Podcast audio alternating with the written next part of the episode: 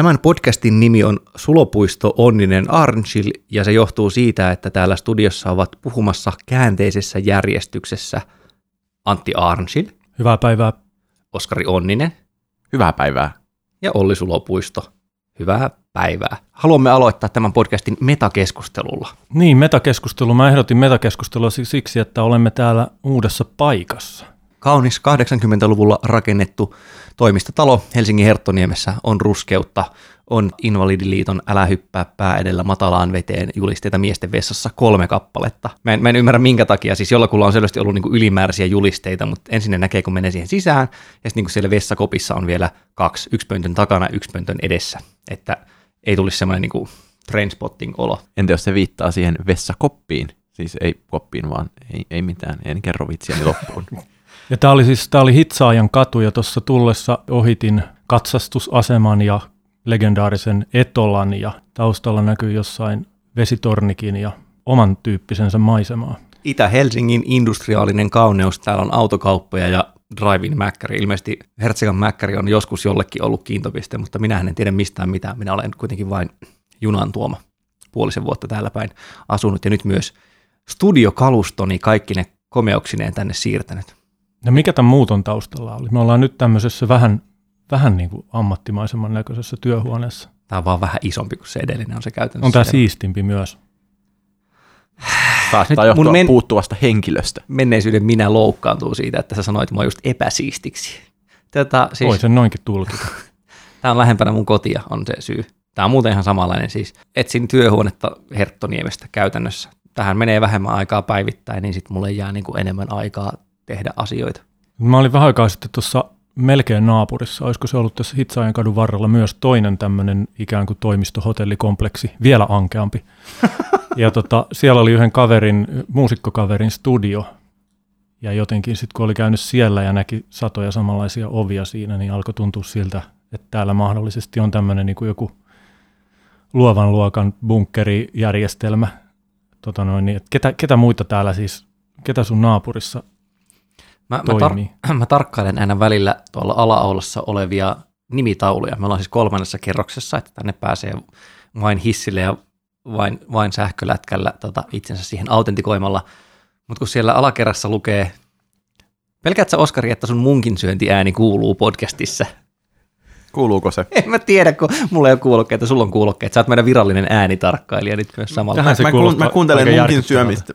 Kun mä syön munkkia, niin, niin se, kun on kuulokkeet, umpikuulokkeet päässä, niin sen äänen kuulee omassa päässään jo valtavasti ihan sinänsä, jonka jälkeen sitten pää pitää ojentaa kaikkialle sivuun ja toivoa, että mutta tai no, ei tarvitse toivoa. Mä kehtaan syödä munkkia suorassa podcastissa. Mieti, jos olisi neurootikko ja joutuisi sellaiseen tilanteeseen, että olisi pakko olla siis oma ääni mikitettynä ja kuulokkeilla, että siis kuulisi sen selvemmin kuin itse puhuttuna. Ja sitten olisi myös syystä tai toista tosiaan pakko tehdä, niin kuin syödä, siis tehdä jotain muuta kuin puhua. Ja joutuisi tasapainoilemaan tämän välillä, että mun on pakko hoitaa tämä homma, mutta tota, nyt mä pelkään, että se kuuluu kaikille muille, eli just se, mitä sä teet tuossa. Tästä voisi tulla meidän jonkinlainen tavaramerkki, niin kuin tukevasti ilmassa ohjelmassa on yskimistä ja kakomista ja rykimistä. Nyt sun täytyy ehkä syödä jotain kaikissa seuraavissa jaksoissa. Voi harmi. Siis tarinahan kertoo, että Mel Blanc, joka on Väiski Vemmelsaaren ääni muun muassa, niin se oli allerginen porkkanalle, ja ne oli kuulemma kokeillut sit aikanaan studiossa, että et voisiko se syödä niin kuin mitä tahansa muuta, kun Bugs Bunnylla on se semmoinen aika usein, että se rouskuttaa mm. ensin porkkana ja sitten sanoo, eh, what's up, doc? Mutta mut niinku, et muista vihanneksista ei tullut oikeaa ääntä, joten sitten se kai tehtiin niin, että Mel Blanc siis jauho porkkana ja sylki ne pois suustaan niinku heti sen jälkeen, että kaikkea sitä ihminen joutuu taiteen eteen tekemään. Hyvä, että piirretty eteen tekee. Haluatko Antti, että mä palaan vielä siihen sun alkuperäiseen kysymykseen vai, vai ollaanko tukevasti sivuraiteella tässä? En mä just ke- olisin keksinyt aasin sillä, mutta nyt Keksi meni aas, kerro aasin siltä, kerro nyt aasin. No, se olisi ollut se, että toi anekdootti kuulostaa nyt ihan siltä, että onko se niinku joku nörtti vai koska sä tiedät tuollaisia juttui. mä luin. Mistä me tänään voitaisiin puhua? Meillähän on siis tänään teemana nörttiys. Ja heti ensimmäinen kysymys niin nörttiydestä on se, että ootteko te pojat nörttejä? Yllätys. Sä et Ollaan edes me. yritä väittää, että et olisi, Oskari. Siis kyllä, kyllä mä myönnän monessa mielessä olevani ja niin kuin olen varmasti aina ollut ja sitten se on muuttunut sanotaan salonkikelpoisemmaksi tässä vuosien kuluessa. En esimerkiksi enää nukutekniikan maailmalehtien vieressä. Tota, oot sä siis yleis, tarkoitan, että käyttäisit sä määrättä nörtti ilman mitään etuliitettä, vai olisiko se niin kuin, että sä olet musiikkinörtti tai joku muu tämmöinen siis ikään kuin spesifin alan nörtti? Ei tietokonenörtti. Niin. Onko siinä eri konnotaatiot? Onko niin tietokonenörttiys halveksuttavampaa kuin musanörttiys vaikka? No se mun mielestä riippuu siitä, että en mä tiedä, että onko niin kuin prosessoreiden ylikellottaminen tai niin kuin vinyylien painosten vertailu, niin kumpikaan hirvittävän no, hyväksyttävää. Entäs Antti, oot sä nörtti? No mä nyt yritin nyt muistella, mitä kaikkea mä oon elämäni varalla tehnyt. Mä oon muun muassa opetellut piin desimaaleja ulkoa ja mä oon Monta merkinnyt osaat? muistiin auto, no en varmaan enää kuin 50, mutta tota, Monta se Oskari osaat? Öö, Luettele piin, desi- luettele piin desimaleja. No niin. 3,141592535, olisiko kahdeksan? Toivottavasti joku tekee niin kuin Kate Bushin levyllä ja kuuntelee ja, ja fact-checkaa, että menikö sun desimaalit oikein, koska mä en pääse kuin 3,141. Mulla katkee sen jälkeen. Kannattaa kuunnella kuha yhtyeen kappaletta, jossa näitä hoetaan. Kuha piste. Kuha Nyt mä pääsen nörtteilemään, musa Niin, nörtteilemään heti tässä. Finlandia voittajan kuhapisteorkesteri. Mä oon muuten ollut yhteiskeikalla soittamassa progea niiden kanssa. Että tota, Eli esittäisin nyt siis vastakysymyksen, onko Paavilla hassu hattu? Mutta tota, joo, siis mä oon lisäksi mä oon merkinnyt ö, ohikulkevien autojen rekkari, ö, rekkarinumeroita vihkoon ja tota, mä oon pelannut ADDtä ja tota, jossain vaiheessa treenannut kitaraa ö, viisi tuntia päivässä ja niin poispäin. Et Tota, kyllä, joo. Onko tämä menneessä aikamuodossa, sanoisit sä siis edelleen olevas nörtti, vai onko tämä niin kuin, että nuorempana oli aikaa? No kyllä varmaan, siis tietysti nyt on, meidän täytyy nyt jotenkin hyvin perusteellisesti luodata tätä nö- nörttiyden ja nörtin käsitteen muuttumista, koska nykyään voi oikein ilolla huudahtaa olevansa nörtti. Et mä en tiedä, sikäli kun, kun nyt siis keski-ikäinen mies voi olla, tai siis tavallaan se soundi on ehkä vähän erilainen, niin kuin julistaa olevansa nörtti 40-vuotiaana kuin 25-vuotiaana tai 17-vuotiaana. Mutta joo, ilman muuta niin kuin sanotaan, että uh, temperamentilta niin ainakin olen ollut ja edelleenkin olen jonkinlainen nörtti. Nykyään, nykyään sen voi tota, sanoa jotenkin ylpeästi. Mulle sano, olisikohan se ollut lukiossa, tai vähän niin kuin lukion jälkeen, mutta siis kuitenkin semmoista ikään kuin teiniään jälkeistä aikaa, että ego ei ole vielä ihan täysin semmoinen teräsbetonin vahva, niin joku tyttö sanoi, että, että sä oot nörtti, mutta et silleensä samalla tavalla kuin useimmat nörtit. Et ilmeisesti hän ajatteli, että tässä sanassa on Onko, siis... on, onko, oliko, oliko niin kuin hän päässyt jo syvälle tähän niin kuin nerd geek vastakkainasetteluun No- no, kypsässä nyt, lukiolaisen iässä? No tästä me nyt jo, just voitaisiin puhua, että hakiko hän niin kuin jotenkin sitä, että mä, mä en tiedä mitä se tarkoitti, ja kun mä en muista tarkalleen kuka se oli, mutta siis joo, amerikkalaista jossain vaiheessa keksitään erottelu niin kuin nerd versus geek, ja sitten suomalaiset, jotka vietti liikaa aikaa internetissä, niin yritti tuoda sen Suomeen, mutta en mä tiedä, onko meillä ikinä ollut semmoista, onko niinku hikari ja nörtti vaikka millään tavalla analoginen tälle nerd versus geek ajattelulle, koska eikö se mene jotenkin niin, että miten se nyt menikään, onko se, että geek on halveksuttava ja nerd voi olla magee? Ei kun toisinpäin. Toisinpäin. Toisinpäin, joo. Okei, eli geek on niinku mitä intohimoisesti asiaan suhtautuva, ja nerd on niinku vaan sosiaalisesti taitamaton. Niin eikö siihen geekkiyteen kuulu myös semmoinen tietty itseymmärrys ja ylpeys? Siis se on tätä uudempaa perua mun käsittääkseni, että niin kuin haluankin olla ja niin kuin sanon sen maailmalle ja kehittelen näitä omia manereita ja harrastuksia aina vaan syvemmälle. Mun mielestä hikari ja nörtti oli ainakin aikoinaan eri asioita. Okei. Mutta sitten outoa tässä on se, että vaikka pelasin yläasteella ADDtä, niin silti en niin kuin sosiaalisesti katsonut kuuluvani, enkä ehkä kuulunutkaan niin, kuin niin sanottuihin nörtteihin, koska ne oli, nörtit oli ilman muuta, sikäli kun niistä niin paljon puhuttiin, niin ne oli tietokone-ihmisiä. Oliko nörtti sit vielä alempana kuin sinä? Yritätkö sanoa sitä? Jaa, niin, vielä alempana. No mä oletan, että, että sä oot asemoitunut jonnekin niinku keskelle sen perusteella, mitä koulujaksossa No aikana mä eh- puhuttiin. yläasteen aikana mä ehdin olla niin kuin sekä, sekä kiusattu että kiusaaja välillä jotenkin molempia yhtä aikaa. Ne oli, ne oli sy- syrjemmällä, mutta kyllä niitä tietysti myös jollain tasolla kunnioitettiinkin. Et ei ne, ollut mitään, ne ei ollut mitään ihan täysiä sylkykuppeja, mutta se oli, ne, oli, ne oli outoja. Ja sitten yksi iso ero oli se, että ei voinut kuvitellakaan, että joku tyttö käyttäisi tietokonetta. Mun mielestä semmoista ei ollut olemassakaan.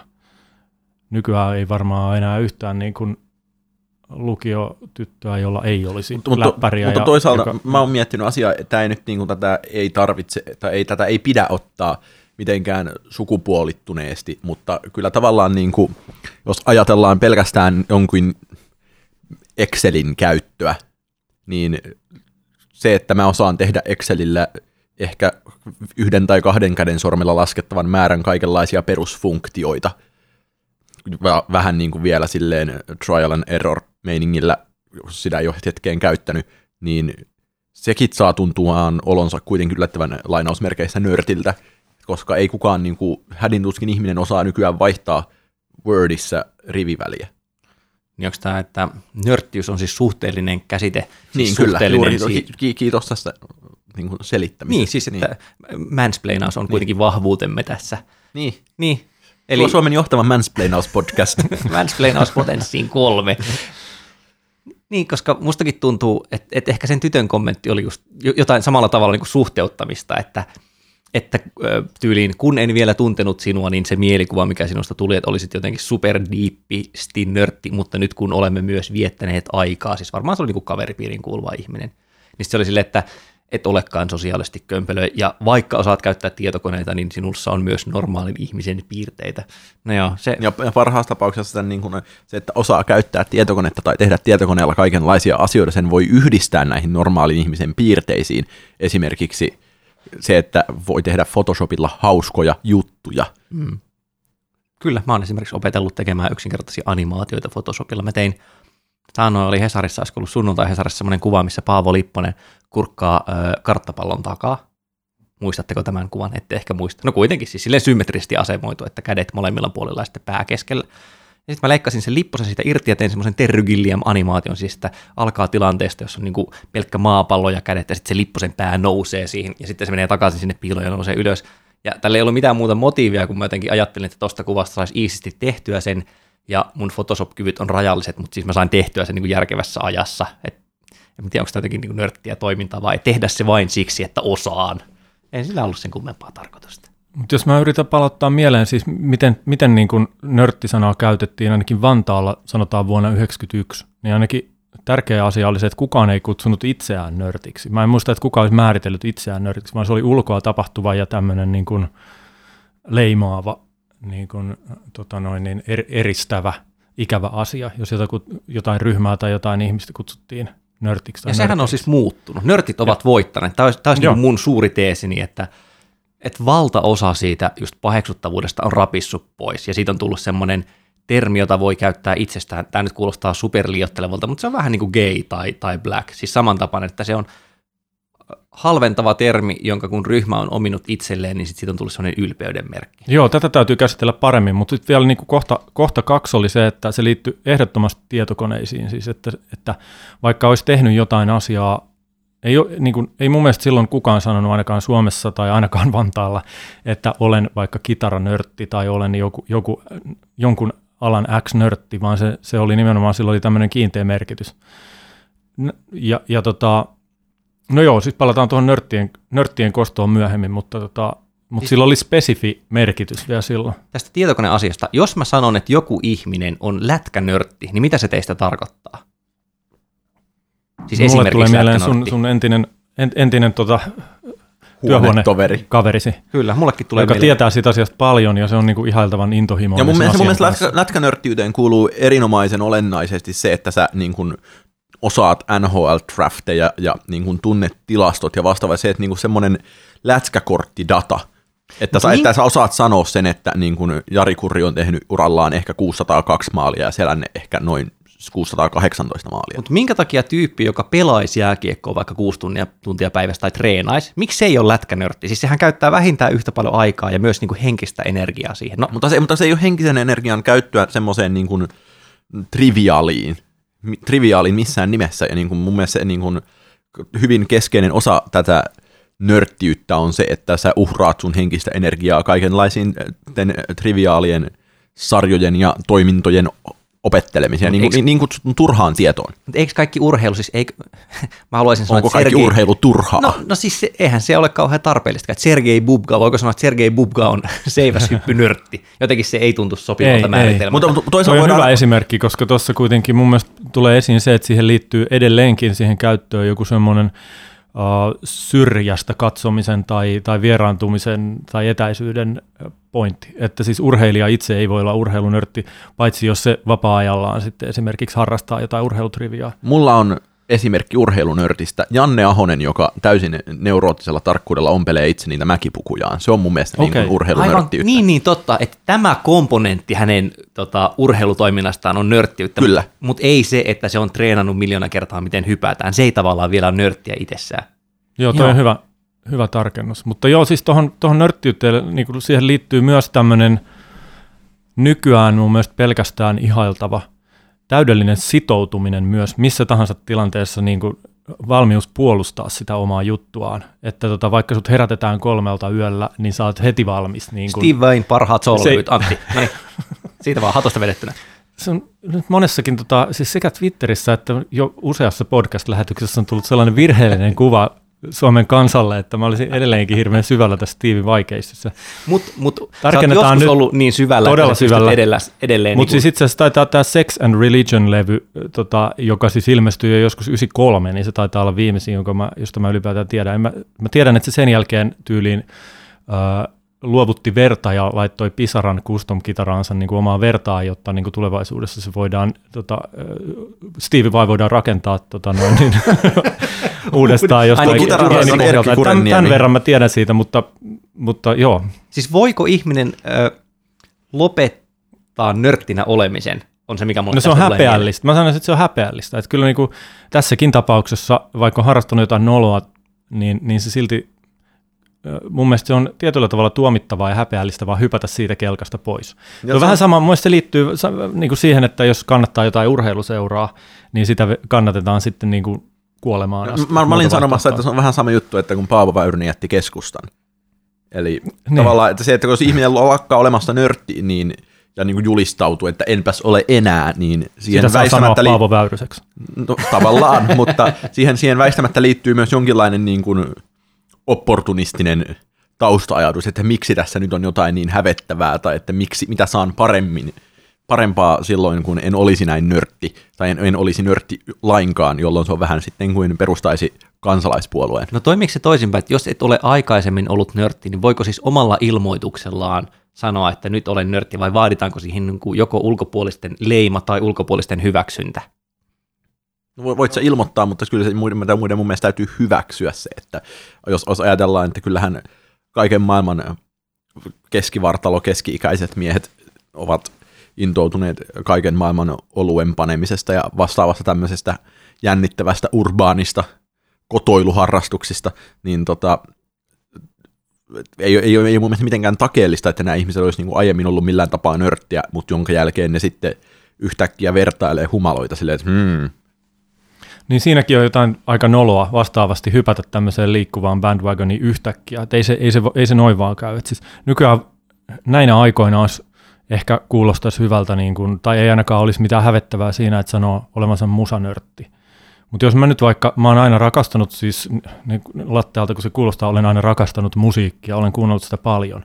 Mutta, mutta se, että niin kun, se on eri asia olla musanörtti. Että jos mä väittäisin olevani musanörtti ja menisin jonkun Oskarin ja Otto Talvion ja Samuli Knuutin kanssa jonnekin niin kuin, to, to, to, vis, visailemaan, niin mä tajuaisin aika nopeasti noin kahdessa minuutissa, että mä en ole musanörtti, vaan mä oon joskus kuunnellut poppia vähän. Niin siis miten, pärjääkö muusikot Oskarin musavisassa? Vai onko niinku, näkyykö tässä just semmoinen, että musanörtit on erikseen ja ne pärjää? On, ne, ne, joo, nörtit on aivan ehdottomasti erikseen ja se Toki se riippuu mun mielestä siitä, että kuka tai mikä, mistä visasta on kyse, että tavallaan öö, esimerkiksi Loosessa, tai me ollaan nyt pidetty Loosessa siis puolitoista vuotta visaa, tai keväällä puolitoista vuotta, ja sitten niinku siellä on ne edelliset pitäjät, se on vähän vaihdellut, että siellä on niinku tosi, tosi, tosi triviaa ja tosi kapealta alalta, ja niinku, joo, sorrutaan siihen itsekin, mutta meidän tavoite on niinku vetää skaala mahdollisimman leveäksi, jolloin niin kuin se vaikeus tulisi, tulisi siitä monipuolisuudesta, jolloin niin rimaa saisi laskettua, mutta ei muusikot pärjää. Ja mun mielestä niin kuin laajemminkin muusikothan ei tiedä musiikista niin kuin ilmiönä mitään, ne vaan saa soittaa kitaraa. Tässä mun, mun vastaväitteeni, joka ei ole siis kaiken kattava, on se, että musta näyttää, että kitaristeista, siis ihmisistä, jotka soittaa kitaraa ja tykkää sitä, niistä tulee melkein pakosti niin kitaranörttejä. Niillä alkaa jotenkin semmoinen kaman vertailu ja öö, mä haluan ton pedaalin, tai niin kuin, että pitäisikö vaihtaa Joo. vähän paksummat kielet. Niin kuin, että se johtaa, siinä niin kuin porttiteoria toimii. Että jos alat soittaa sähkökitaraa, niin kyllä susta tulee niin kuin kitaranörtti jossain vaiheessa. Ei sitä, ei sitä voi väistää. Joo, ja siis niin kuin, johon liittyy vielä usein se, että se tavallaan Mm, tai, tai kun mä oon jatkuvasti tolkuttanut aina kaikille ihmisille ja tahoille sitä, että mun mielestä on hirveän ongelmallista, että kun kuulee vaikka jonkun yhtyeen demon, niin huomaa sen, että nämä ei ole niin kuin kuunnellut tarpeeksi musiikkia. Ja se mun mielestä liittyy aivan, tai minkä pätee sitten void, voidaan ajatella, että jos meinaat kirjoittaa kirjan ja sä et ole lukenut niin kuin jotain Ilkka Remeksiä kummempaa kirjaa, niin sun on vähän vaikea itse kirjoittaa siinä minkälainen kirja. Ja se pätee täysin yksi yhteen musiikkiin, ja tästä ei muuten puhuta tarpeeksi. mutta, äh, mutta, mutta, mutta, se mun mielestä liittyy hirveän olennaisesti tähän niin kuin kitaranörttiyteen, eli näihin ihmisiin, jotka soittaa X tuntia päivässä kitaraa ollakseen mahdollisimman nopeita ja kyvykkäitä, niin ne ehkä osaa tekniikan, mutta niillä ei ole tyyliä. Mä mietin tuota musanörttiyttä vielä siitä kulmasta, kun joskus, olisikohan ollut vuosi sitten, kävin äh, ensimmäistä kertaa ja toistaiseksi ainoan kerran Otto Talvion luona äh, kuuntelemassa musiikkia, kun hän kutsui sinne. Ja tota, oliko tämä ihan spontaani oli, kutsu vai oliko täällä joku työtekosyy tai muuta? Siinä oli joku tämmöinen voimapop-agenda, joka lähti jostain Twitter-keskustelusta kaiketi. Me olimme siis Elian, Elia Lenneksen ja tota, Oton kanssa kuuntelemassa musiikkia. Ja silloin Anteeksi, jotenkin se oli... Mun, niin kuin, mä haluan keskeyttää vaan sen verran, että mun on hankala kuvitella jotenkin niin nörtimpää olosuhdetta kuin se, että te kolme noin 40 jätkää kokoonnutte kuuntelemaan voimapoppia. Siis mies luolaan. Niin, mies luolaan, musiikkigenre, jonka aika on kiistatta tai huippuhetki on ollut aiemmin. Ja, ja sitten niin kuin, No joo, no niin, joka, syn, joka, se on ehkä jossain vaiheessa yksi podcastimme aihe, voimapop, mutta tota, Vitossoinnuilla voittoa. Genre, joka syntyy jo valmiiksi tavallaan nostalgian päälle ja kierrätyksen päälle ja nörttiyden päälle. No joka tapauksessa me oltiin siellä ja sitten oikeastaan vasta niin kuin se, oli, se oli aika, aika jännä kokemus, kun se oli todella semmoinen, niin kuin astuttiin niin kuin Otto Talvion maailmaa, johon liittyy niin kuin kaikenlainen drinkkihifistely ja designin harrastaminen ja niin kuin tietenkin se valtava vaikuttava levykokoelma ja se, että se kaiket päivät niin kuin kuuntelee tuntikausia musiikkia ja muuta, niin mä, mä oon sen jälkeen paljon miettinyt siis tämän niin kuin nörttiyden ja sitten siis mus, musanörttiyden ja sitten eetoksen suhdetta, että mikä se oikeastaan on, että tota, onko, onko ihmisillä nykyään enää, onko eetos mahdollinen vai puhummeko me heti väistämättä nörttiydestä? Jos ajatellaan, että eetos, tietynlainen elämänmuoto, johon liittyy, liittyy niin kuin erilaisia arvoja ja tapoja, jotka on itsestään selviä, horjumattomia, joiden sisään se elämä rakentuu. Niin kuin voidaan ajatella jotain vaikka porvarillista eetosta, johon joskus kuuluu jotain tiettyjä asioita, niin kuin klassisen musiikin kuuntelua tai, tai jotain tietynlaista sisustusta ja muuta. Nykyään me olemme, elämme jossain niin kuin eetoksen jälkeisessä ajassa tietyssä mielessä, myös me keskiluokkaiset länsimaiset, Olisiko mut, siinä, olisiko siinä semmoinen se... keskeinen ero, että mm, eetos on ikään kuin historiallinen pakko tai joku niin kuin ulkoa tuleva pakko ja nörttiyden kuitenkin voi valita. Voi valita, mutta joo, siinä Et on... voi jo, syntyä joo. musanörttiperheeseen, tai voit joo. syntyä musanörttiperheeseen, mutta ei se varmaan automaattisesti periydy. Joo, jo, jo, tuossa on jotain perää, mutta toisaalta siihen vanhaankin eetoksen ideaan mun mielestä liittyy se, se ajatus, että se on itse läpityöstetty ja se on sillä tavalla niin kuin, se on joku on harjoitettu makua ja luettu kirjoja ja, ja opittu käyttäytyä ja muuta. Ja sitten sit ikään kuin valittu se, se pakko on valittu tai jotain tämmöistä. Mutta siis mä mietin vaan tässä sitä niin kuin, äh, mainitun Otto Talvion tapauksessa sitä, että onko niin, että jos vie nörttiyden riittävän pitkälle ja harjoittaa sitä riittävän johdonmukaisesti, niin siitä tulee eetos, joka on jollain tavalla jalostuneempi tai korkeampi muoto. Mä haluaisin kysyä tähän rinnakkaiskysymyksen, nimittäin siis hifistelytermin käyttö. Et, et niin kuin, onko sillä täsmälleen samat konnotaatiot kuin nörtillä? Että jos sanotaan, että joku on kahvihifistelijä tai joku on pyörähifistelijä, niin se ei varmaan tarkoita ihan samaa kuin sanoa, että se on kahvinörtti. Se on hankala kuvitella, että jotakuta sanottaisiin kahvinörtiksi. Niin kuin, että niin. kahvia niin. voi hifistellä, siis itselläni on vaikkapa espressokone ja mylly ja jauhan tietenkin pavuista itse kahvin ja uutan ne siitä. Niin kuin, että, mutta en mä sanoisi, tässä mä en kutsuisi itse niin kahvinörtiksi. Mä voin sanoa silleen ujostelen, että olen kahvihifistelijä, mutta mä ajattelen myös, että oikeasti se hifistelytaso tulisi vasta, kun mä olisin vähän parempi siinä. Mutta mm. mut mun on hankala keksiä mitään tapaa, millä musta tulisi kahvinörtti. Mä, mä, niin kuin... mä, mä näkisin ehkä se, tai jos mä aloin miettiä nyt, mikä se niin kuin ero on sillä välillä, että mikä on nörttiyttä ja mikä on hifistelyä, niin tavallaan voisi ajatella, että hifistelyyn kuuluu niin kuin yksi viidesosa nörttiydestä. Että se on tavallaan sellainen niin kuin niukka jonkinlainen sektori siitä, johon kuuluu se, että ollaan niin kuin jopa turhan tärkeän tarkkoja jostain yksityiskohdista, mutta se ei ole nimenomaan, sit kun sen rinnastaa tuohon niin eetokseen, niin siitä puuttuu se sellainen kokonaisvaltaisuus, että vaikka sä kuinka oot kahvihifistelijä, niin, tai niin pidät itseäsi kahvihifistelijänä, niin sä et todennäköisesti ajattele päivisin sitä kahvia kuin hyvin satunnaisina hetkinä. jos on Kalle Freese? Onko Kalle Freese, joka siis... Vaan sitä mä olin sanomassa nimenomaan, että sit jos sä olet niin ihminen, joka niin omistaa elämänsä kahville, jonka eetos on sataprosenttisen kahvinen, niin sitä voidaan alkaa kutsua sitten jo niin enemmänkin kahvinörtiksi. Niin siihen pitäisi sisältyä jotain sellaisia uhrauksia ja tavallaan kohtuuttomia järjenvastaisia niin kuin sitoutumisen Joo, eleitä. Hyvä, esimerkiksi kun, kun te, te suunnittelette per, perheesi kanssa niin kuin lomamatkaa, niin se niin kuin määräytyisi se loma, lomakohde sen mukaan, että siellä on joku niin kuin kahvin mekka tai joku pahtimo tai joku muu vastaava, ja se joutuisi jopa riitelemään kotona, mutta se puolustaisi, että se olisi itsestään selvää, että siellä käydään. Mut, niin, voisinko matkustaa enää lomalle maahan, josta tiedän, että saa vain huonoa kahvia niin. esimerkiksi. No joo.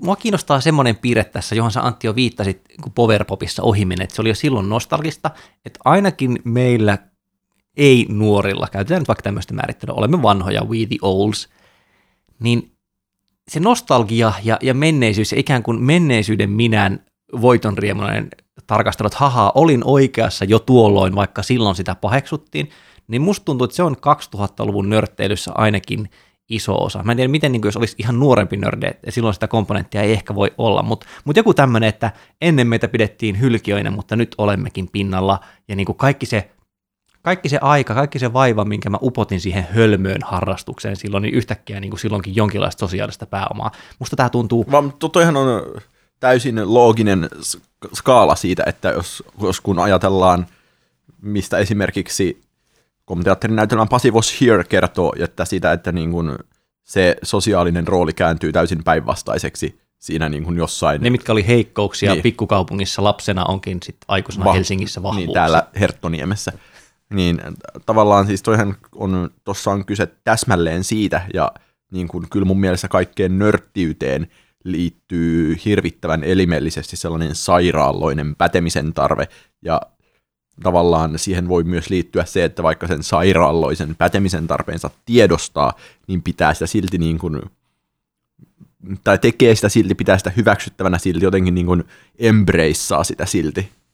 Onko tässä joku mm, korkea matalakulttuuri jaottelussa, me on puhuttu, että se voisi olla joskus podcastin aihe, mutta kun mä luin juuri semmoisen artikkelin, jossa kirjoitettiin auki aivan ilmeinen juttu, nimittäin siis noista amerikkalaisista piirretyistä, joita Suomessakin tuli kaapelikanavilta 80-luvulla, Transformers, Mask, He-Man, kaikki ne, niin nehän on suoraa seurausta itse asiassa siitä, että Reaganista tuli presidentti ja se vaihto FCCn, joka siis valvo televisioyhtiöitä, vaihto FCCn pomon, joka muutti, siis kevensi mainonnan säätelyä.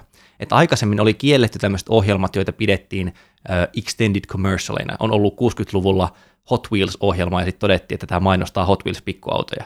Mutta sitten 80-luvulla se lähteekin silleen, että joo joo, että tehdään kauteen 60 jaksoa Transformersia ja siinä on siis, sen on, sen on tuottanut jo valmiiksi se leluyhtiö ja tota, se TV-firma. Ja sitten sitä seuraa kaikkea semmoisia hienoja juttuja, niin kuin, että a, lelufirma sanelee, niin kuin, että ketä hahmoja siinä pitää olla. Draama on täysin alisteista sille. Muun muassa G.I. Joe-sarjakulma kärsi tästä, että kun leluyhtiö sanoi, että siellä pitää olla niin kuin nämä uutuuslelut. Sitten sit, tota, koska niitä tehtiin tosi paljon, kun ne oli mainoksia eikä TV-sarjaa, niin määrä oli siis iso, joka johti siihen, että ne animaatiot pantiin, siis farmattiin monen paikkaan tehtäväksi, jolloin laatu on kamalaa. Niin onhan se aika perversi, että niinku just mun ikäisellä on semmoinen lämpimän nostalginen suhde näihin tuotteisiin, jotka on tehty Niillä ei ole niin mitään taiteellista arvoa. Ne, ne ei oikeasti, ne ei ole edes populaarikulttuuria, ne on populaarikulttuuria tietysti mielessä, ne on jotenkin niin populaarikulttuurin ihan jumalalta kapan pohjalta, että aivan niin kamalaa ryönää. Että jos olisi ollut hirvittävän sairaaloisen kiinnostunut klassisesta musiikista 80-luvulla, niin musta tuntuu, että silloin ei ehkä olisi ihan samanlainen suhde niihin, koska sen, sen objektin status ei ole muuttunut tai jotain nyt, niin. Voisi ajatella kuitenkin, että 80-luvullakin klassinen musiikki on keskimäärin todella pieni niche. Ja, ja on edelleen. Niin, ja jota se on edelleen toisin kuin sitten kaiken maailman piirretyt ja vastaavat, jotka on olleet niin kuin valtavan suuri juttu. Mm, supersankarisarjakuvat, joista on tullut supersankarielokuvia, jotka on Hollywoodin päätuote. Niin. Mutta joo, kyllä se myös varmaan liittyy siis tähän korkeakulttuuristatukseen ja siihen, että se on ollut sitä vanhaa porvarillista eetosta, että sitä, tota, se, on, se on tullut sitä kautta. Silloin ennen vanhaahan puhuttiin vielä amatööreistä, nykyään se sana tarkoittaa jo jotain ihan muuta, mutta ehkä voisi just ajatella, että joku semmoinen jossain, ajatellaan joku Vernen kirjassa joku, siis tota, tämä kapteeni Nemo vaikka, Nautiluksen kapteeni, joka on haalinut niin kuin kaikki kulttuuriaarteet sinne sukellusveneeseen ennen kuin se on lähtenyt, ja se pystyy tekemään merilevästä omia sikareita ja muuta tämmöistä. Niin ehkä nykyään sitä kutsuttaisiin nörtiksi tai hipsteriksi, mutta, tota, mutta silloin se on hahmottanut tämmöisen, se, se, se konteksti on ollut erilainen. Niin se on ollut porvarillisen kulttuuri, että se on ollut tämmöinen niin kuin amatöörihahmo ja tämmöinen, niin kuin, että, joka tekee vain omasta intohimostaan niin kuin asioita. Et nörtti on siis historiallisesti määräytynyt termi siinä mielessä, että olisi voinut tehdä samoja asioita vaikka 1800-luvulla, mutta silloin sitä ei olisi sanottu nörttiydeksi, niin kuin, että joku vaaditaan jonkinlainen erilainen yhteiskunnallinen konteksti, että voi olla tämä asia, jota kutsumme nörttiydeksi. Joo, jotenkin näin. Jotenkin Podcast, jossa määritellään lähinnä historiallis-semanttisesti asioita. Niin, tämä, kyllä. Tämä on vahvuutemme.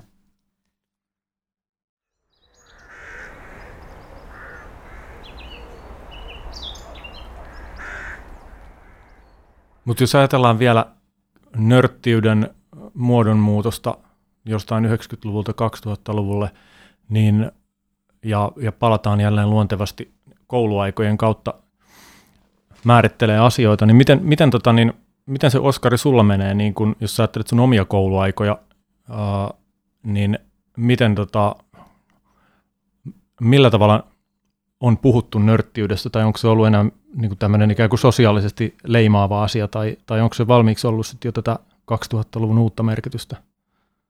Kun mä just mietin, että siis varmaankaan mun kouluaikoina ei ole hirveästi puhuttu nört. Mä en muista, että niin kuin oltaisiin puhuttu ihmisille, että toi on nörtti tuolla. Että niin kuin tavallaan, jos on lukenut jotain niin kuin joskus ala jotain nuorten kirjoja, niissä hirveästi vielä oli tällainen niin kuin ha, nörttihahmoja, että osoitettiin, että nörtti ja nörtti ja nörtti. Että niin kuin, sikäli se mun mielestä tois, toisaalta, jos ajattelee niin kuin sanaa nörtti, niin se liittyy enemmän jonkinlaiseen niin kuin, tavallaan arkkityyppiin, joka, joka ei sit niin enää missään vaiheessa realisoitunut niin suoraan minkäänlaisessa ympäristössä, että ihmisiä oltaisiin alettu osoitella nörteiksi ja näin. Ja samaan aikaan se, että, siihen, että kun joku niin kun tietokoneen käyttäminen nyt olisi enemmän tai vähemmän normaalia ja kaikki pelasti etsikalla tai vähintään niin konsoleilla ja siinä ei niin ollut sit mitään kummaa ja näin. Ja sitten sit, sit sitä mietin, niin kuin, että jotenkin siinä vaiheessa, kun on alkanut syntyä jonkinlainen niin Web 2.0-aika, eli voidaan puhua niin kuin jostain IRC-galleria-ajasta ja sitten sen jälkeen Facebook-ajasta, niin tavallaan se on ollut jotenkin valtava, jopa niin kuin revolutionaarinen harppaus 2000-luvun puolivälissä teinivuosiaan viettäville jonkinlaisille lainausmerkeissä nörteille, koska yhtäkkiä se, niin kuin, se on, on, on ns. sun alusta, jossa sä pystyt haluessasi pelaamaan peliä aivan eri säännöillä, millä sä pelaat niitä jossain niin kuin koulun käytävillä. Niin siis törmätäänkö tässä tähän yhteisön kokoon, että siis mua on kiusattu siitä, että, että mä pelasin D&Dtä, sitä pidettiin hassuna, ja saattaa olla, että mä kerron jo koulujaksossa. Vitsi, tästä tulee tosi ärsyttävää.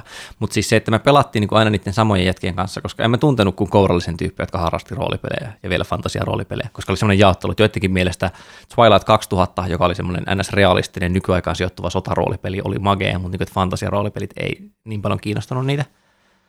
Niin sitten sit mulla oli niinku pakko harrastaa niiden tyyppien kanssa ja muiden meidän luokkalaisten mielestä mä olin nörtti. Mutta että jos, jos Vovi olisi ollut olemassa tai mikä ikinä niin Ultima Online olisi tullut silloin jo aikaisemmin, ja olisi kokenut, että tuolla on tuhat tai kymmenen tuhatta ihmistä, jotka tekee tätä samaa kuin minä, niin kai se olisi tuntunut aika erilaiset jälleen, vaikka mä olisin tehnyt täsmälleen samalla tavalla, käyttänyt yhtä paljon tunteja siihen sinänsä aika esoteeriseen harrastukseen, niin sitten olisi ehkä ollut sellainen, että mä en ole yksin. Siis, eli, eli kuuluuko nörttiyteen joku tämmöinen niin vähemmistössä oleminen tai ulkopuolella oleminen? Tai... Ehdottomasti kuuluu, kuuluu ulkopuolella oleminen ja se, niin kuin, jos ajatellaan vaikka niin kuin jonkin tietynlaisen popmusiikin kautta, niin kaikki mun kaverit ei, ei, varma, ei varmaan paljon liioiteltu sanoa, että, niin kuin, että kaikki mun kaverit, niin aina, ainakin tosi merkittävä osa, niin kaikilla on se sama kokemus, että hei, että siinä vaiheessa kun onkin tullut yhtäkkiä joku niin kuin Irkki tai niin kuin Irk-galleriakin tai vastaava, niin sitten yhtäkkiä on silleen, että tässä meitä on nyt on niin kuin Suomen kaikki 30 alle 18-vuotiaista Sonic Youth-fania.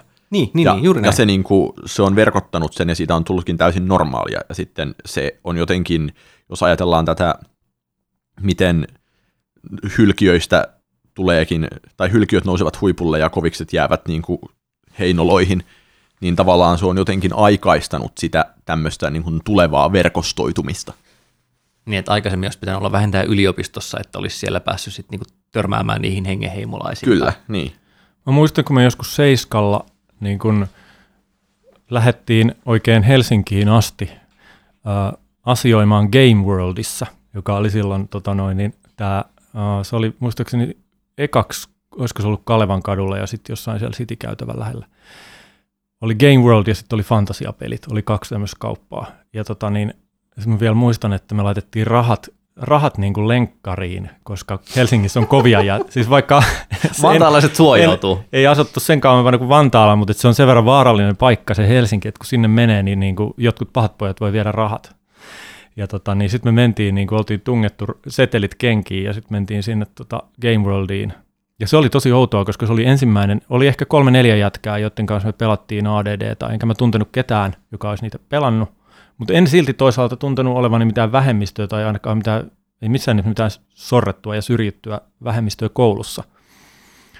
Ajattelin pikemminkin niin, että no ei ole vielä kuullut semmoiset kuin ADD, että heti kun ihmiset kuulee siitä, niin ne tajuu, miten loistavaa Itse se sä on. oot Se niinku- optimisti. niin. ja mä olin just, että tämä on vaan kerta kaikkiaan niin helvetin hienoa, että tota, et, et kaikkihan tätä haluaa pelata. Mutta sitten me mentiin sinne kauppaan, niin se on ensimmäinen paikka, missä mä oon nähnyt niin muita ihmisiä, jotka on pelannut. Ja tosi outoa oli nähdä siellä semmoisia niin 20-vuotiaita, eli niin kuin vanhoja ukkoja. Että noikin pelaa vielä.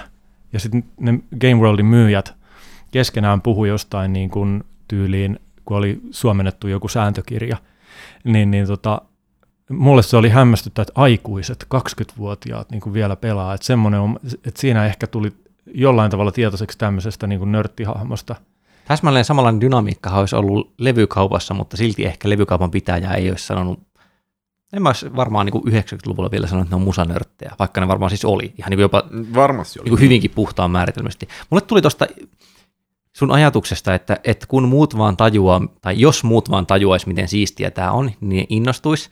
Semmoinen siis sen kääntöpuoli, että miksi ehkä nörtit näyttää ulkopuolelta hassulta, kun ne tekee jotain. Että oli se nörttiyden kohde sitten niin just roolipelaaminen tai niin käsityöt tai, tai keskiaika larppaaminen, keskiaika pukeutuminen on yleensä – niin sehän on se, että kun ihminen on tosi intohimoinen jonkun asian suhteen ja harrastaa ja näpertelee niin kuin detaljien parissa, niin ei, ei, ei oikeastaan liity, että mikä se on se sisältö, se vaan näyttää aina ulkopuolesta hassulta, koska sille, että hirvittävä määrä merkityksiä sisältyy nyt siihen esimerkiksi, että käytätkö sä sellaisia noppia, joissa on täysin terävät särmät vai hieman pyöristetyt särmät, koska mun mielestä se yhdessä ADD-setissä tuli semmoinen, missä oli enemmän pyöristetyt, ehkä kasisivusessa. Ja se oli musta jotenkin niinku huonompi kuin se, missä oli tosi tarkat särmät. Ja niinku kuka no, ja pitääkö olla satasivunen vai onko se naurettava? Vai semmoinen vähän pingispallomainen. Niin, koska siellä piti olla sisällä se vasta joku paino, että se ei pyörinyt loputtomiin. Niin, niin kuin, että, että miten pitkään voi keskustella semmoista täysin triviaalista asiasta, että joku ulkopuolella katsoo, että mistä helvetistä te jauhatte, että toihan on täsmälleen sama, tai niin, että mä en näe mitään eroa siinä. Mutta, mutta toi niin kuin, eihän tarvitse miettiä mitään roolipelin noppia tossa, että kyllähän se niin kuin samalta näyttää, että on niin kuin puheenaihe sitten just musavisat tai infosota. Niin, tätä, tätä myös sanon, että, että tavallaan siis se nörttiyden aiheella ei ole väliä, koska se aina ulkopuolisesta näyttää käsittämättömältä ja yleensä aika usein se käsittämätön asia tulkitaan hassuksi tai niin kuin haus. Siitä tulee semmoinen huvittunut olo, että mitä ne siellä oikein. Ja siis mun mielestä niin kuin ehkä, ehkä iso ero on vaan siinä, että mä en tiedä, että jos ajatellaan jotain niin kuin roolipelejä, niin onko se niin kuin jotenkin niin kuin itsetuntoteknisesti se maailman pa- paras nörttiyden kohde, mutta jos ajatellaan niin kuin tämmöisen en, enemmän tai vähemmän niin kuin ympäristöltä sokaisevan pakkomielteisiä suhtautumisia asioihin, niin mihin tahansa voi suhtautua, no ja niin kuin enemmistö niistä on vielä jotenkin ympäristön kannalta tosi kosher, että se on hy- hyvinkin niin kuin suvaittua ja jopa suositeltua erikoistua. Hmm. lätkäkorttien keräily. Mä veikkaan, että lätkäkorttien keräily vaikka olisi ehkä ollut niin kuin Suomessakin aina silleen perussiistiä, tai ainakaan ei niin kuin jotenkin nörtisti uncool. Ei missään nimessä. Mutta se oli vielä, siis roolipelimaailman sisällä mä muistan nyt, tulee mieleen tämmöinen, palautuu tämmöinen ajatus, että me pelattiin ADDtä, ja sitten jotkut, jotkut tota, itse asiassa mun serkku Hämeenlinnassa niin kun rupes pelaamaan, se oli vähän nuorempi, ne rupes pelaamaan siis tota Call of Tulhua. Ja tota, se tuntui mun mielestä niin kuin, tai jälkikäteen ajatellen voin muotoilla sen ajatuksen niin, että se tuntui nörtimmältä kuin ADD. Ja sitten taas oli, sit, oli tämä Rollmaster, joka oli tämmöinen niin kuin, mielettömän monimutkainen, niin kuin, todella niin kuin sääntöhifistelypeli. Niin se tuntui myös, että tämä on vähän niin kuin vie pois tästä ytimestä, niin kuin, että Siis se, Että- se nörttely on vielä nimenomaan fraktaalista sillä tavalla, että luultavasti ei ole mitään loppua silleen, että ulkopuoliset niin kuin NS äh, The, the Great Unwashed Masses katsoo, että se, että Antti pelaa Advanced Dungeons and Dragonsin kakkospainosta veikkaan, jos Ehkä, muistan oikein, että se on tosi omituista, mutta sit, sitten sinä katsot, että noi tyypit, jotka pelaa Rollmasteria, jonka pystyy soveltamaan tosi moneen paikkaan, että ne on omituista. Ne, ne vasta onkin niinku omituista, että tämä mun toiminta on normaalia. Ja sitten voi olla, että niinku ne Rollmasterin pelaajat olisi katsonut jotain, hetken, oliko se Harns vai mikä hitto, oli joku semmoinen niinku oikein realistinen ja, ja nimenomaan keskiaika roolipeli, missä oli vielä se, se skenaario, niin kuin kaikki muukin, oli vähän tälleen Game of Thrones hengessä jotenkin yritetty mallinta, että jos normaalisti voi olla lohikärmeitä ja lentäviä linnoja, niin siinä yritettiin olla tarkempi. Ja ainakin kun mä luin siitä pelistä, niin mulle tuli semmoinen olo, että ei kuka tommosta jaksaa, että niin on ihan jees heittää 3D6 ja yrittää tappaa kääpiöillä zombieita, mutta mut niin, että kuka ihme jaksaa mallintaa jotain luonnon aikojen vaikutuksia, että toi ei niin kuin, joo. Joo, joo, liikaa. koska myös mulle tulee mieleen ne, jotka, sitten oli erikseen tämä miniatyyrien maalaajien niin kuin alakulttuuri, joka tuntui myös sillä, että ei, ei niin kuin toi on, että nyt teillä ei ole kyllä elämää. niin kuin, mulle, aina, mulle jäi arvotukseksi se, että mikä se elämä oikeastaan sitten loppujen lopuksi oli, mikä, tota, mikä puuttuu tai mitä siihen kuuluu. Niin, siis mulla oli Mutta- muutama miniatyyri ja mä maalasin niitä, mutta sitten tuli semmoinen olo, että kun oli ne tyypit, jotka pelas Warhammeria, joilla oli siis sitten vaikka viisi tai kymmenen kertaa enemmän figuja, ja ne piti olla maalattu niin oikeisiin väreihin ja muuta, koska mä itse maalasin ihan silleen, mitä huvittaa, vaikka mun Cyberpunk 2020-hahmot, niin, niin tuli semmoinen olo, että äh, I'm not worthy, mutta myös silleen, että noilla jätkillä se on päässyt Joo, käsistä. joo, joo. Aina on Ja niin sitten- joku, jolla se on päässyt käsistä, että itse on normaali, mutta Joo, joo. Oliko siis, mä en tiedä vielä, jos ajatellaan noin vuotta 89 tai 90, mä oon ollut silloin yläasteella, niin silloin oliko mitään larppaajia Suomessa ollenkaan? Mä en ollut ainakaan ikinä kuullut larppaamisesta. Ja tota, silloin, silloin, kun mä sitten myöhemmin, kun, mä, kun se alkoi yleistyä 90-luvulla, niin, niin tota, se tuntui taas sitten, että noi on niin kuin paljon syvemmällä noissa syövereissä, että en kyllä olisi itse lähtenyt mitään outoja vaatteita laittaa päälleni. Mutta tämä oli myös hyvin kuvattu tuossa Office-sarjassa, jossa on tämä niin kuin nörttihahmo, mikä sen nimi nyt olikaan, Gareth vai mikä se on, ja sitten meinasin kysyä Jenkkisarjan nimillä, olen niin pahoillani, Niin. niin. olisin menettänyt kaiken nörttikredini heti siitä. Mutta sitten se, että nörtilläkin on nörtti, eli sitten kun tulee tämä, onko se joku tukihenkilö, joku IT-jamppa, joka on sitten niinku vielä kovempi jätkä siinä maailmassa, joka muistaa vielä paremmin ne kaikki leffojen niinku nimet ja muut vastaavat, joka kyykyttää sitä ihan täysin. Se oli mun mielestä nerokas oivallus. Nörtin on ehkä ikään kuin pakko, ehkä just siksi, mä esitän nyt tämmöisen teorian, että koska se on suhteellista, niin nörtin on pakko ko- koko ajan jotenkin selvittää ja mitata sitä omaa asemaansa. Mä huomaan tekeväni sitä esimerkiksi elokuvien kohdalla, koska mä tiedän monia ihmisiä, jotka muistaa enemmän elokuvista, nimenomaan niin kuin triviaa, tai, tai ne on nähnyt enemmän ja laajemmin elokuvia, mutta mulle jää jostain syystä aika hyvin niiden julkaisuvuudet mieleen, niin sitten mä saan jotenkin suunnatonta nautintoa, jos joku vaikka sanoo, että elokuva A ilmestyi ennen elokuvaa B, ja mä pääsen korjaamaan, että ei, mä oon kyllä aika varma, että se oli toisinpäin. Ja sitten voi niinku, mm. on jo silleen yli 50 prosenttisen varma, niin voi ottaa kännykän esiin ja katsoa IMDBstä ja todeta, että joo, että kyllä se meni niin kuin noin. Tämä, tämä ei vaikuta kenenkään katsomisnautintoa eikä niinku mitenkään mihinkään, mutta mä en voi olla sanomatta myöskään sitä. Mä en niinku pysty sille Mm, olemaan mm, vaan hiljaa mm. ja anna sen virheen mennä. Tä- tällä toisella puolella aina, aina silloin tällöin törmään kaikenlaisiin tilanteisiin, jossa muistellaan hyvin tarkasti Pitchfork internetmedian antamia levyarvosanoja. Ja Koska se on, niin, se on desimaalin tarkkuudella. se, se, on, se on desimaalin tarkkuudella ja ystäväni Niko Vartiainen, terveisiä vaan, on tässä laissa kyllä niin kuin voittamaton guru. Niko on ihan jumalaton nörtti. Siellä se Kiinassakin nyt varmaan miettii parhaillaan niitä Pitchfork-desimaaleja. Niin, heti kun sä sanoit tämän, koska mä en ollut kuullut tästä nimenomaista tavasta, mutta mulle tuli silleen mieleen, että joo, toi on taas selvästi, toi on niinku liikaa. Joo. Et se on musta ihan Sisältyykö nörttiyteen siis joku tämmöinen tämmönen pyrkimys määritellä joku keskikohta kuitenkin, joka on se, se niinku ydin, Niin, josta, josta sitten aina niinku Niin. Jotkut ajautuu Missä sinne ovat nörttiyden ääripäät? no kun ei niitä ole, se on varmaan, si- siinä niinku Longtail toteutuu jos jossain, ja tietenkin mä oletan, että kaikki nörtit tietää, että Longtail tulee Chris Andersonin, joka oli silloin Widein päätoimittaja vuonna 2005 julkaisemasta kirjasta, jossa pystyi niinku latelemaan triviaa sen kirjan ympäriltä välittömästi. Sain muuten kappaleen siitä, kun Chris Andersonin blogissa kommentoin ensimmäisten joukossa, niin hän postitti Suomeen asti siitä ihan kovakantisen kopion. Onko omistuskirjoitettu? Ei ole. Se oli sillä idealla, että saatte näitä, jos kirjoitatte blogiin siitä. Ja kyllä mä sen luin, mutta en mä ikinä blogaa siitä.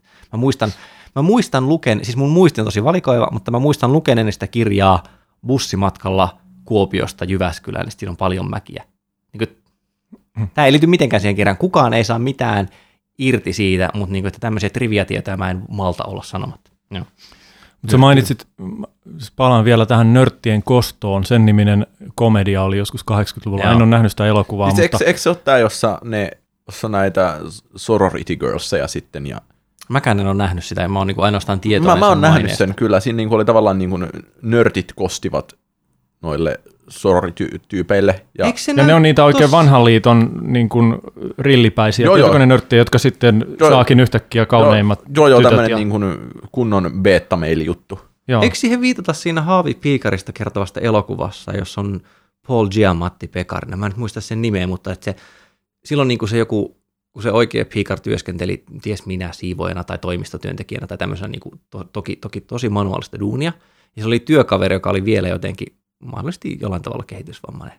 Ja ne kävi, Mm. ne, siinä on semmoinen Mm. kohtaus siinä elokuvassa, että ne käy katsoa sen leffan, ja sitten se kaveri, niin kuin se hidasälyinen kaveri jotenkin naureskelee, että jes, ihan oikein. Ja sitten se piikarin hahmo on silleen, että et sä tajunnut, että ne pilkkas meitä siinä. Että ei me olla mitään voittajat. Niin kuin toi, on, toi on oikeasti niiden tota, just äh, alfa, fi, beta jätkien tekemä, niitä, jotka vetää niin kuin puvut päälle ja käy vetämässä drinksuja töiden jälkeen. Että ne oikeasti pilkkaa meitä edelleen. Että siinä on joku tämmöinen joo, joo, joo. asettelu.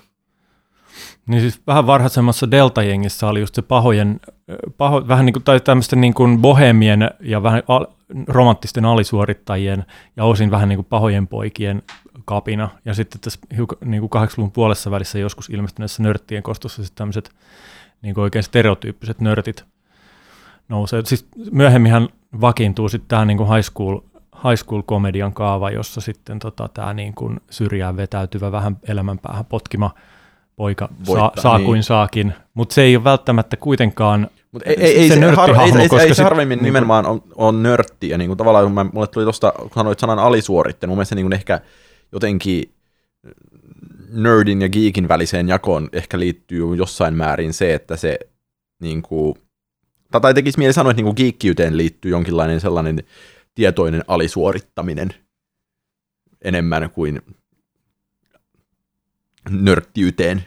jatkankohan ajatusta oikeaan suuntaan, mutta liittyykö siihen siis myös se, että niin kuin on niin varma siitä pätevyydestään, että voi vetää sellaista alisuorittajan roolia tai imagoa, kun kuitenkin niin kuin, ja sam- samalla kuitenkin tota noin, niin pärjää kaikessa. Siis että se on semmoinen tietynlainen Niin siis, joo, rooli. siis jollain, niin kuin, voi miettiä jossain niin kuin koulutasolla semmoinen jonkinlainen niin kuin lahjakkaan ihmisen rooli mm. ehkä.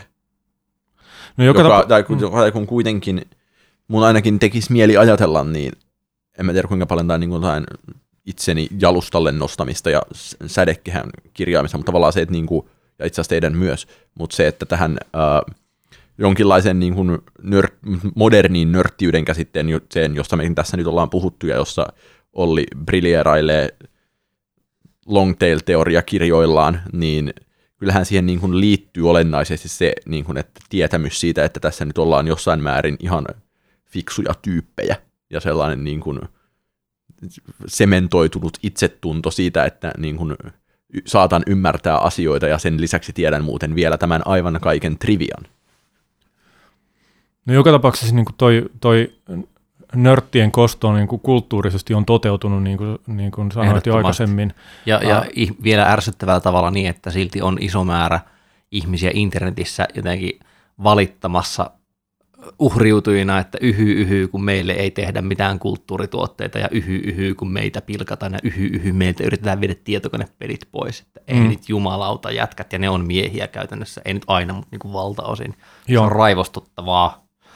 Nörttinä tulee semmoinen olo, että jotain niin kuin Geek Pride jätkät peliin siinä, jumalauta. Onks Joo, ja siis tähän, tähän liittyy myös nyt, kun täällä olemme täällä podcastin sisällä. Podcastaaminen niin. on muuten nörttiä tällä Niin hetkellä on, se on, Suomessa. kyllä, Se on niin kuin ehdottoman, siis performatiivisesti olemme tässä nörttejä. Niin, niin, niin tota, olette ehkä varmaan kuunnelleet tätä Nerdist tai tuttavallisemmin Nerdist podcastia jonkin verran, joka on nyt sitten hyvinkin voimakkaasti, Niin siis painokkaasti asettunut tämän niin sanotun nörttikulttuurin äänen kannat. Meille selvisi vasta äskettäin, tai mulle ainakin selvisi vasta äskettäin, että Antti on kuunnellut tätä nördistä asiaa ihan hirveästi. Mä oon kuunnellut sieltä niin kuin yksittäisiä haastatteluja, niin kuin Quentin Tarantinon viimeksi, ja Oskari ilmeisesti sulle se ei sanonut kai mitään. Ei sanonut mitään. Niin. Mä, mun on hirveän vaikea kuunnella podcastia, kun mä en jaksa keskittyä, ja siksi mä pidän enemmän sitä, että mä puhun täällä itse, ja Mielestäni toivon, että jaksat keskittyä siihen, että mä parempi. kuuntelen. Mut siis No, mä oon kuunnellut sitä aika paljon viimeisen kolmen vuoden aikana sitä niin kuin nukahtaessa tai tehdessä kaiken näköisiä niin arkiaskareita ja muita, joten mä oon tullut kuunnelleeksi sitä vaikka kuinka paljon, mutta se on siis tällainen äh, ko- periaatteessa niin kuin, äh, siis Chris Hardwick on se pääjehu siinä, joka on siis näyttelijä ja, ja tai ei enää niinkään aktiivinen näyttelijä, mutta stand-up-koomikko.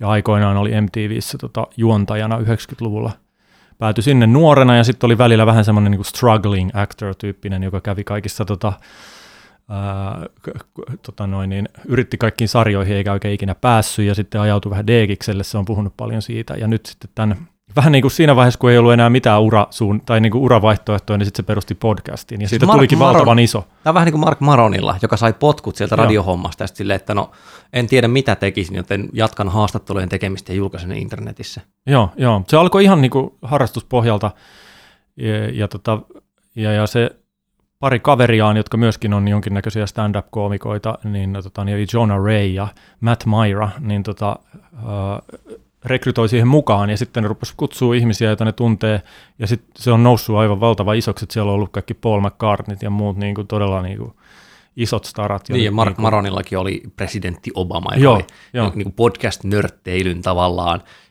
tietynlainen huipentuma siinä, että et hankala valittaa, että olet pieni ja hyljeksitty, jos maailman mahdollisesti vaikutusvaltaisin yksittäinen ihminen käy siis o- o- autotallissa eikö- eikö- haastateltavana. Eikö, eikö, eikö, oli just kysymässä, että Mark Maron on tämä autotallissa Kyllä. aloittanut? Edelleen autotallissa Joo. ja nimenomaan edelleen niin podcastia tekevä kaveri, että on sillä, hänellä on taas TV-sarja, koska se on sama, se on stand-up-koomikko, joka, joka oli silleen niin kuin, ei nyt ihan A-luokkaa, mutta aika menestyvä, sitten veti kamaa ja muuta ja lähti niin kuin alamäki. Joo. Ja podcastien kautta hän ikään kuin pelasti itsensä, tai se on ainakin tällä hetkellä sen, sen narratiivi antoi. Joo, kyllä. Mutta se on siis se nerdistissä nerdist- siis viehättää?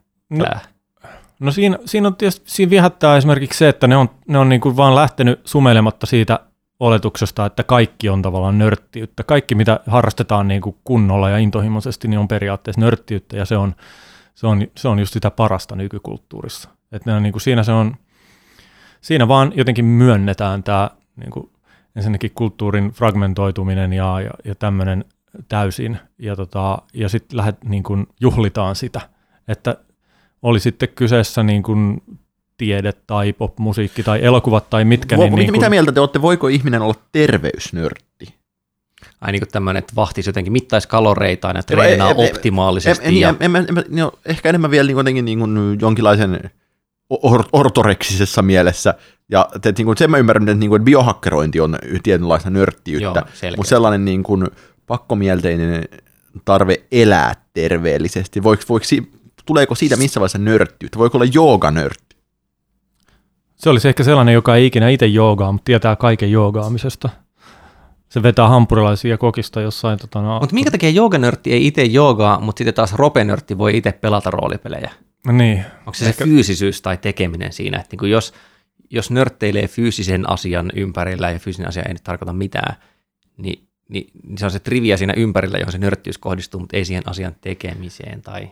No mä en ajatellut tätä alkua pidemmälle. Mun mielestä olisi vaan viehättävää, jos olisi niin kuin olemassa tämmöinen hahmo, joka on terveysnörtti tai jooganörtti, joka harrastaa sitä niin kuin täysin ulkokohtaisesti. Se on, ottanut sen, se on ottanut sen täysin haltuun. Mutta Siis se, tiedätkö, joo, nyt mä niin kuin, palatakseni lapsuuteen, mutta mä muistan, että pienenä juuri roolipeliharrastuksen takia, että mä lainasin kirjastosta paljon asekirjoja ja luin niitä. Osaltaan sen takia, että, että roolipeleissä oli aina ongelmana se, että kun ei ollut tarpeeksi erilaisia pyssyjä kuvattuna, sitten pystyi tekemään niin, että no käytännössä kaikissa on vaikka AK-4 ja M16, ja niiden speksit löytyy asekirjasta. Ja sitten niin pystyi katsomaan, että okei, tässä on mallinnettu tolla tavalla, luultavasti se tulee kaliberista jostain muusta. Ja sitten niin pystyy ottamaan sieltä kirjasta aseen, jolle ei ole roolipeliarvoja, ja, ja tuomaan sen sisään siihen pelimaailmaan. Niin anyhow, tämän seurauksena mä luin vaikka paljon niitä kirjaa, vaikka en ollut eläessäni siis ampunut aseella. Enkä niin vuosiin ollut ampunut ja olen siviilipalvelusmies ja olen lukenut tankeista ja kinastelen esimerkiksi toistuvasti Facebookissa yhden kaverin kanssa siitä, että onko M1A2 Abrams parempi kuin saksalaisten Leopardi, koska M1 A2 on muun muassa kaasuturbiini, se on niin kuin ne vaan jenkit päätti, että ei me tehdä mitään dieselkonetta, me tehdään kaasuturbiinilla toimiva tankki, josta oli kaiketi persialaisen sodassa vähän ongelmia, kun se meni hiekkaa. Mutta niin että, että siinä ainakin hyvin vahvasti toteutui just, että mä osasin triviaa sen asian ympäriltä oikeastaan tietämättä sitä itse asiasta, joka olisi niin kuin aseella ampuminen tai tappaminen tai mikä ikinä. Kuinka pidellä asetta niin, että sillä osuu maaliin tyyppinen asia. En mä tiennyt siitä yhtään mitään. Että olisinko mä ollut asennörtti. Jos sä oli, jos sä olisit Tinderissä, niin luonnehtisitko sä itse asennörtiksi? Kannattaisiko? Kuinka saada vielä vähemmän vastauksia? Niin jollain, niin, mahdollisimman vähän vastauksia. Tota, mä ajattelin, että me ehkä joudutaan vähitellen vetämään tätä kasaan, vaikka podcastit voikin jatkua liian pitkään, niin mä nyt haluaisin esittää tällaisen kysymyksen, että liittyykö nörttiyteen välttämättä se, että sitä pitää harjoittaa nuorena? Niin kuin, että jos olisi ollut ikään kuin tasapainoinen – keskiverto nuori koko ikänsä sitten jotenkin 35-vuotiaana päättää, että nyt mä alan nörtiksi. Onko se mahdollista? Kun musta tuntuu, että se jotenkin se, se lapsuus tai nuoruus tai epävarmuus ja ulkopuolella oleminen, ne on jotenkin niin kuin olennainen osa sitä. Mun mielestä se lapsuudessa ja nuoruudessa ja tässä niin kuin täytyy muodostua jonkinlainen kapasiteetti siihen. Tavallaan eri asia on se, että mun mielestä sä voidaan kuvitella, että ihminen on tilanteessa, jossa hän haluaisi hirvittävästi olla nörtti, ja niin kuin suorittaa kaiken sortista nörttäämistä. Hän olisi niin kuin mielenlaadultaan täysin tällainen, mutta sitten kun hirvittävät ympäristön paineet häntä rusikoivat, niin hän päätyykin toimimaan aika normaalisti, koska ei esim. kehtaa jonka, toimia jollain tavalla. Toki niin kuin, mä en tiedä, että onko ihmisiä, jotka eivät kehtaa tehdä jotain asiaa, mitä ne haluaisi tehdä niin kuin oikeasti paljon, niin, mutta jolloin niin kuin sitten se voi tämmöinen niin kuin piilevä ja kytemässä latentti ollut. nörttiys. Niin, la- latentti nimenomaan, sitä sanaa hain. Latentti nörttiys voi sitten puhjeta joskus kolmekymppisenä, kun yhtäkkiä huomaa, nyt onkin rahaa ostaa kahvikoneita ja rahaa ostaa älykelloja ja mitäs tuossa nyt mm. Ollia katsoessa näkee. Eri, erinäköisiä Android-laitteita ja, niin. ja muita. Mä en tiedä, miten tuo ikäkysymys menee, mutta mä sanoisin, että ainakin, että nykykulttuurissa yksi hienoimpia puolia on just se nörttikulttuurin uh, nousu ja vakiintuminen ja, ja muuttuminen täysin kunnialliseksi ja, ja jopa ihailtavaksi. Ja ehkä, ehkä voisit sanoa niin, että iän myötä ihmisen täytyy kehittää sitä, sitä nörttiyttä kohti todellista eetosta. Siinä voisi olla hyvä elämän, elämän tehtävä. Ei pidä kuitenkaan jäädä ehkä siihen nörttiyteen, vaan vielä jalostaa sitä yksi korkeammaksi. Sulopuisto onninen Arsenal podcast, joka tarjoilee myös filosofisluontoisia elämänohjeita. Ja tämän takia te kuuntelette meitä, rakkaat kuulijat. Hei, tämä oli taas hauskempaa kuin lähes kaikki muu, mitä mä oon tällä viikolla tehnyt. Oli ihanaa päästä juttelemaan teidän kanssa nörttiydestä, mikä oli itsessään tosi nörttiä, kuten aikaisemmin todettiin. Tämä siis puhumattakaan siitä, että tehdään podcast, jossa jutellaan nörttiydestä ja jossa jutellaan nörttiyspodcastista. Kyllä, kyllä. Tässä on niinku kilpikonnia, joiden alla on kilpikonnia, joiden alla on kilpikonnia, ja tämä on siis tietenkin nörttiviittaus Discworldiin, mutta ei nyt mennä siihen. Jos kuuntelet meitä iTunesissa, niin olisitko ystävällinen ja kävisit antamassa jonkin sortin arvion, tai käyt tuota etsimässä meidät osoitteesta jakso.fi kautta soacast, tai huutele meille Interin webseissä esimerkiksi tuolla Twitterin puolella, at Arnchill, at Oskari Onninen, at Osulop, niin kyllä me vastataan. Niin ja kerro meille, että pitäisikö meillä olla vieraita ja mistä me voitaisiin puhua. Haluatko ehkä itse tulla vieraaksi? Joo. Tule jonkun aiheen kanssa. Joo. Me tarjoamme kahvit. Ole se podcast, jonka haluat maailmassa tarjoaa. nähdä. Ole, Ole se podcast, jonka haluat maailmassa nähdä. Moi moi.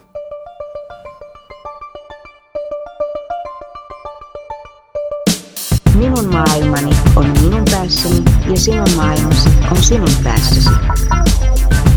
Jakso.fi.